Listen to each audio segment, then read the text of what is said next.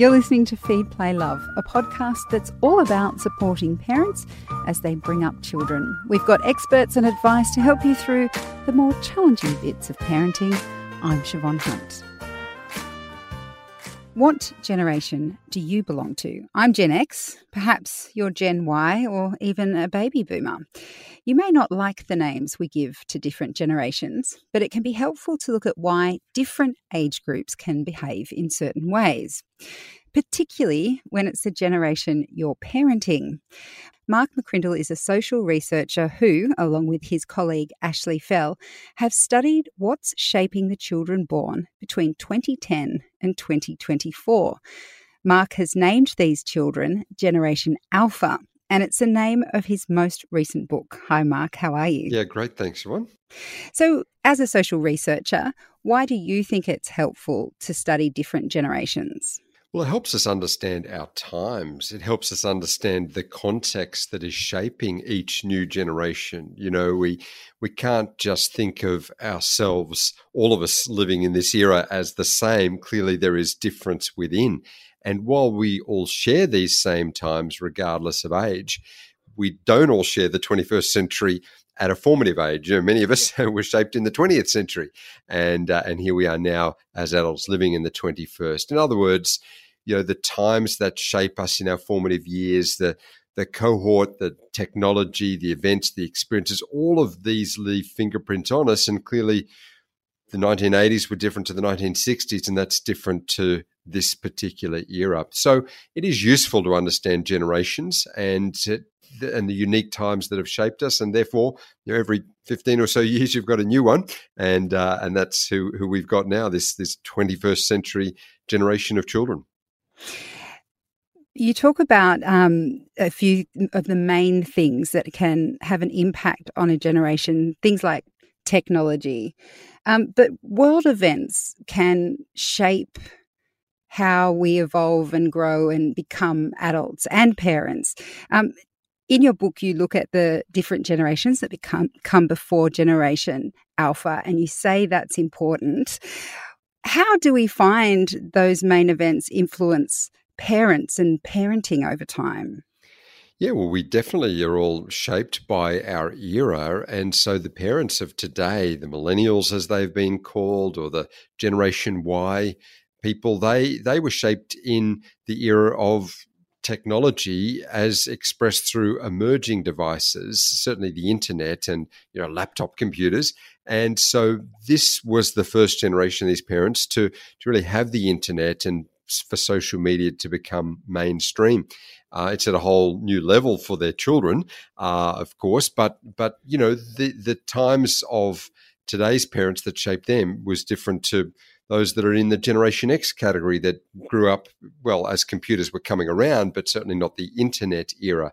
And that was different to those that went before. So, so you know, every 10 or 15 years, you get such a shift in the context, in the technology, in the social expectations uh, that, that you've got, you know, a, a distinct group and and that's really how the generations are are defined these days you know in those 15 year time frames and you know we all know that generation x moniker and generation y and generation z and having got to the end of the alphabet uh, we needed to to label this next one. And uh, and so moving to the greek one is the the greek alphabet is the is the labeling term that's used a bit in science and maths and uh, and we've picked up that nomenclature for generation alpha when you speak about main events, it's pretty hard to get past COVID 19 for our children who are growing up now.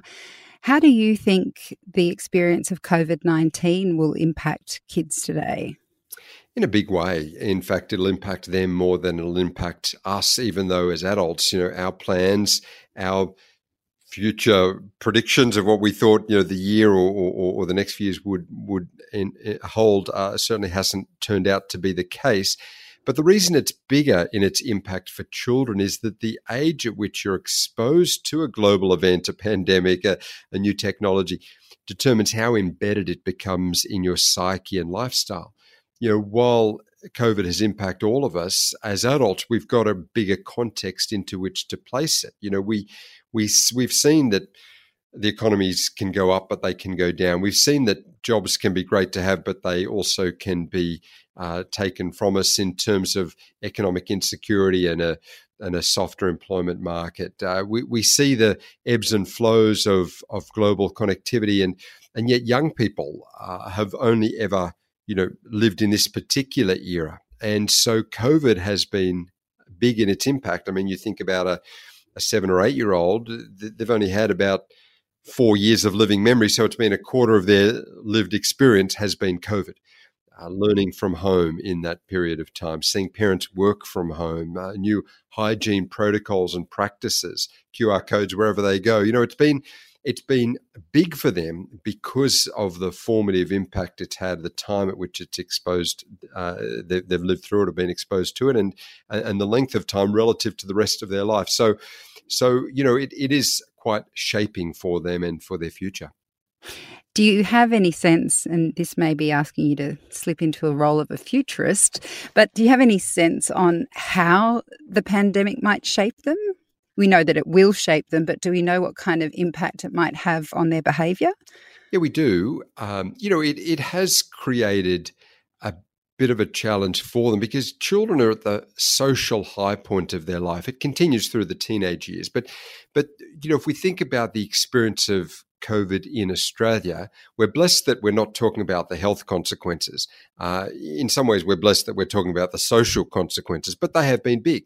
And the isolation that it has created for some people, the frustration uh, as plans, events, travel has been curtailed, the, the economic impacts for some. And so, you know, the, the pressures of that, the impacts of that are picked up by the children. Um, a season or, or, or a, year without sport for some of them. Um, the, some of those those events, you know, you only get one, you know, year six graduation in your life, or you only get um, one fifth birthday in your life, and and so some of those impacts are, are, are notable for them, and and what it has shaped in them. And there, I guess, some of the the negative sides. We know that children are very resilient, and so they'll they'll respond through that. They've adapted very well to online learning, to to connecting through the technologies.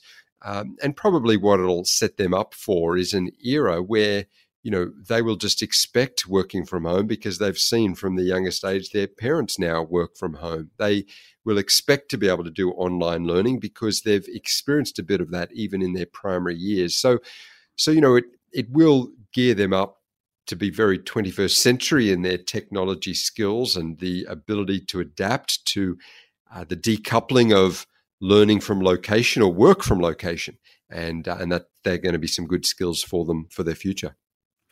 My daughter just turned nine and on that morning proudly announced that she was a tween now. Mm.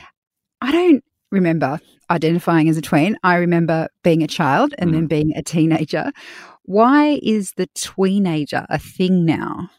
Yes, and uh, I see it in my household as well with my youngsters that are in that same life stage. And you're right. You know, there was the there was childhood years, there was teenager years, and then there was adulthood. Maybe you'd say young adults and then adulthood um, of recent decades. The sort of the the twenty something slipped in there as a as a little bit of a life marker, but but it has changed with this other tween segment, and that's in some ways because of the up aging of children. That that the nines, tens, elevens are sort of like the teenagers of a generation ago. The access they have to technology, the sophistication they have, the the, the social connections that they look for, um, their, their awareness of the world around them. You know, they they are older than their years might suggest, and we see that in education. Teachers say, "Oh, the things you know, not long ago I was teaching the year fives and sixes. I'm now doing with the years threes and fours, and and that's that's part of the the acceleration of learning and the access to information that they have had, and there's great positives with that. There come there can come a lot of negatives to that as well, and the need for parents to to in a sense not let that childhood come to an end too soon, not let not let the, the teenager years emerge too early. But but you know, it is a distinct life stage now, the tweens. Looks a lot like the teenagers uh, of of just a generation ago, and uh, and it's partly you know the times, the technologies, and the empowerment of children today. One of the things I think most parents are concerned about, and this probably relates to the tween years, but um, it depends on how soon they get access to a screen. But I'm sure that many parents are worried about how social media will shape this generation. Do you think it's something we need to be worried about? Yeah, I do. It's definitely something for parents to keep an eye on because this is a global experiment, putting devices in the hands of youngsters, sometimes toddlers, sometimes even younger. Uh, it's it's it's at a whole new level. The previous generation of children just did not have the portable devices. You're just a few clicks away from any piece of information on the planet that we see today. Of course, we've had screens for a long time and television for a long time, but but these devices and the interactivity of them, we call them lean forward screens. Not lean back, the passive screens that you used to watch. These are interactive. And with that, they become a bit more consuming and a bit more engaging. And the time spent on them can be longer. And, and of course, uh, it's harder for parents to monitor, to uh, give some guidance and, and get some visibility over what the, the children are accessing. You know, for a while in there, if we go back a decade, the the computers were generally in public areas in our in our homes. Uh, the the internet, you know, had an off button. You could turn the modems off. Now, of course, every device is internet connected. People need children often have these devices just for their their study, for their learning, as well as their connection with their peers. And so it's harder to, if you like, control what's coming into the home, and it's harder to monitor some of the the darker sides of what can be accessed through these devices and to really create a safe place for our children to make sure that they're not being bullied or intimidated or indeed accessing material we don't want them to. So that's part of the challenge. And that's why, you know, if we can delay the access to those devices, or at least the age at which they have their own device, if we can maintain that that monitoring, that control over the time use on those devices a little later in their life, uh, that's that's one simple way that does help the equation. So, can I tell my daughter she can have a phone when she's 21? well, that would be a, quite an ambitious outcome. But, but at least, you know, we, we say to parents, you know, at least let's kick it down the road a little bit when the six or seven year olds are saying get their own device. We can say, no, no, you can have access to mine for that, that you just want to watch that, that, that 30 minute show or you want a quick turn on this game that that or this app that that I know about, yes, that's fine. But then it's our device and we're going to get it back. Um, it's when they have their own device, then we really have lost all control. And we're we're busy as parents and we get distracted and we know that the our child has the, the device and we'd set an hour and three hours go by and they're still on it and they've clicked to other things as well. That's that's why we we have to try to, as much as we can, have that parental responsibility over it. As we say to parents, you know, we the, the devices are in the parents' names. They're owned by the parents. The, the telecommunications or internet contracts are in our device and we in our names, and, and we have that that duty of care. We have that responsibility as parents to make sure we are providing the best opportunities for our children. That doesn't mean having no technology. Technology is a key part of their life, their learning, and their future. Uh, but it does mean doing our best to, to monitor it. So delaying can help a little bit uh, the accountability of it, uh, making sure we're aware of what they're accessing and, and, and keeping a bit of accountability on that, helping them be aware of our, our family values and what we do find appropriate and what we do support them having access to. And when we can, over time, you know, help them to take a bit of the ownership, where they move from dependence, where we check off, to independence, where they start to take more of their own ownership. That sense sets them up well for the teen and the and and the young adult years beyond, and, and that's the pathway we want to get them onto. Those who are parenting now, as we mentioned, they can be Gen X, Gen Y, even Gen Z. I feel that there has been an intensification in parenting for this group of parents. Um, is that something you found in your research?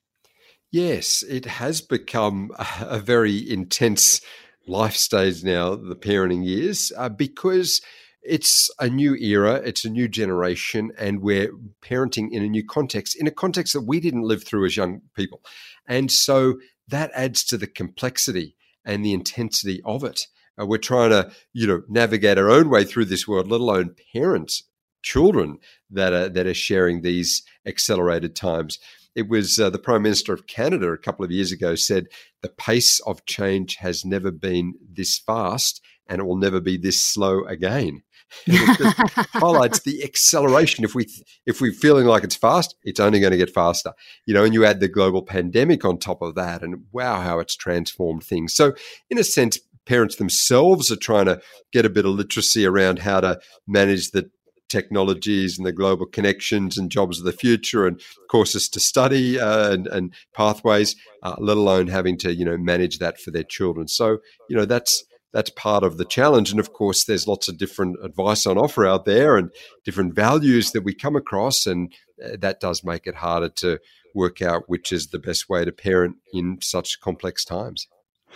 I'm thinking as well about the um, when you were reflecting on different generations and how they parented, and we obviously learn from our parents and our parents from their parents, and there have been different world events that seem to have impacted the way parents have been. So, those that the builders, as you mentioned in your book, um, tended to live through some really tough times. So, they might have been more authoritarian and uh, I'm not sure how the other generations may have been, but that trickles down in a way. And then to a point where I feel we've got to with my generation of parents, where we seem to be so involved with our children's lives that we have almost gone too far. So the hmm. builders were one extreme and we're the other. I mean, does that resonate with you at all? Yes, and that's a good description of it. You know, we find in our analysis of changing trends that that it tends to be more like a, a pendulum that swings back and forth. Sometimes we think, oh, we're heading down a down a street with a new trend, it's just going to get more and more extreme in more and more of a singular direction. But no, it is more like that pendulum. Things will swing one way and then they'll correct back the other way. And and that's that's a good description of uh, what you've shared of, of what we've seen. You know, the, the previous generation almost parented in a free range child approach. You know, hey, you know, um, go for it and and and let me know if you need any help sort of thing. They were a bit more hands off and and children pretty empowered and and we've moved now to very scheduled uh, diaries and time frames a lot of you know tutoring and lessons and um, and and busy programs, and the parents are busy, you know, dropping children uh, to one thing or the other. Um, it's very intense in terms of the expectations of parents, mums and dads, you know, turning up to uh, to to the recitals or to the uh, parent teacher night or whatever is going on when we can, uh, based around social distancing. But but it has become you know very intense.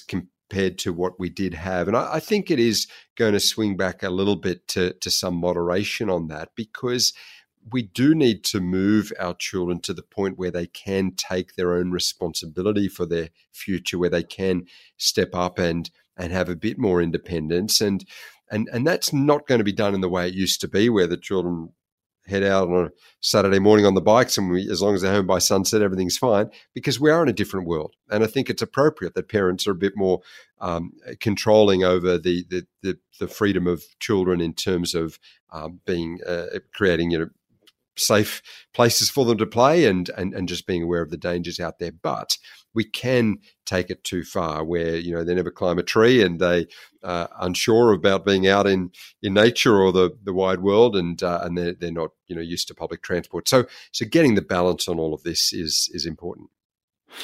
Why do you think this generation of parents will be parenting our children for longer?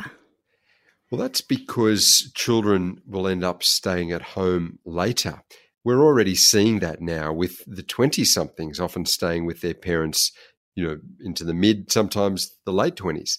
Uh, and that comes about because we've got children that are young adults that are staying in education later as they complete tertiary studies in record numbers. They are, as part of that, delaying their own forming of families. Um, the expense of housing is such that people can't afford to do the nesting uh, in, at the same age they used to. And generally in Australia, people do like to get uh, home ownership before they start a family, and and therefore that gets pushed back. So the marriage and mortgage and children and career, it's all being pushed back from what was early 20s to now late 20s, early 30s. And that therefore means that these young adults will stay with their parents later. And that trend is not about to disappear. You know, the cost of housing is not coming down. We are still seeing children, importantly, complete more education. And so they're not going to be in a rush to, to leave home because of all of that. So the parenting journey starts day zero. In fact, you know, before that, as we plan for the children, and uh, and is going to extend well into the twenty something years, and indeed, in terms of that emotional and parental input, maybe even a bit of financial support, uh, sometimes can extend well past the, the late twenties, maybe even a bit beyond. So. The role of parents extends later, which is a great opportunity because it means that we're still engaged with our children right at the time that they bring on the next generation. And it does set those parents up well to be hands on and active grandparents and that next generation as they come. What would be your top tips for parents raising children today? Firstly, I would say to be clear on the values uh, because we're in such a diverse era of change and complexity and uncertainty. We know that children do need to be grounded, they do need the safety of boundaries. They do need to know not only that they are loved and cared for, but that there's a certain value set that as the family we all live by. And and that can give great security and great a great uh, a key part of their identity. Uh, when they see that modeled in their parents in their household, they're more likely to follow that on. So, so I think being clear on the boundaries, on the expectations of behaviour, on the values that are shared by the family, and on how they they together live their life, and and having those values in common that they can that they can have alignment around that can be part of that family culture. That's that's the starting point because you know the basics of our society if we sometimes complain that you know society is so disparate and and and where are the the values or the directions well the basic building block of course is the family in our communities and then beyond. So so that's probably the the starting point to be clear on our communication our, on our modeling and our living of that um, and then, secondly, to understand the context in which our children are being shaped, which was different to ours. And so that might mean that we have to adapt a little to, to what was uh, our era and how we grew up, and and to be proud of our own upbringing and our history and our pastimes, but recognizing that that may not be the same experience of our children. And uh, and and so you know that's where parents have to adapt a little themselves by understanding the times, the pathways, the expectations of this current era. And so being clear on one's own boundaries, but being able to adapt and respond to the future of their children.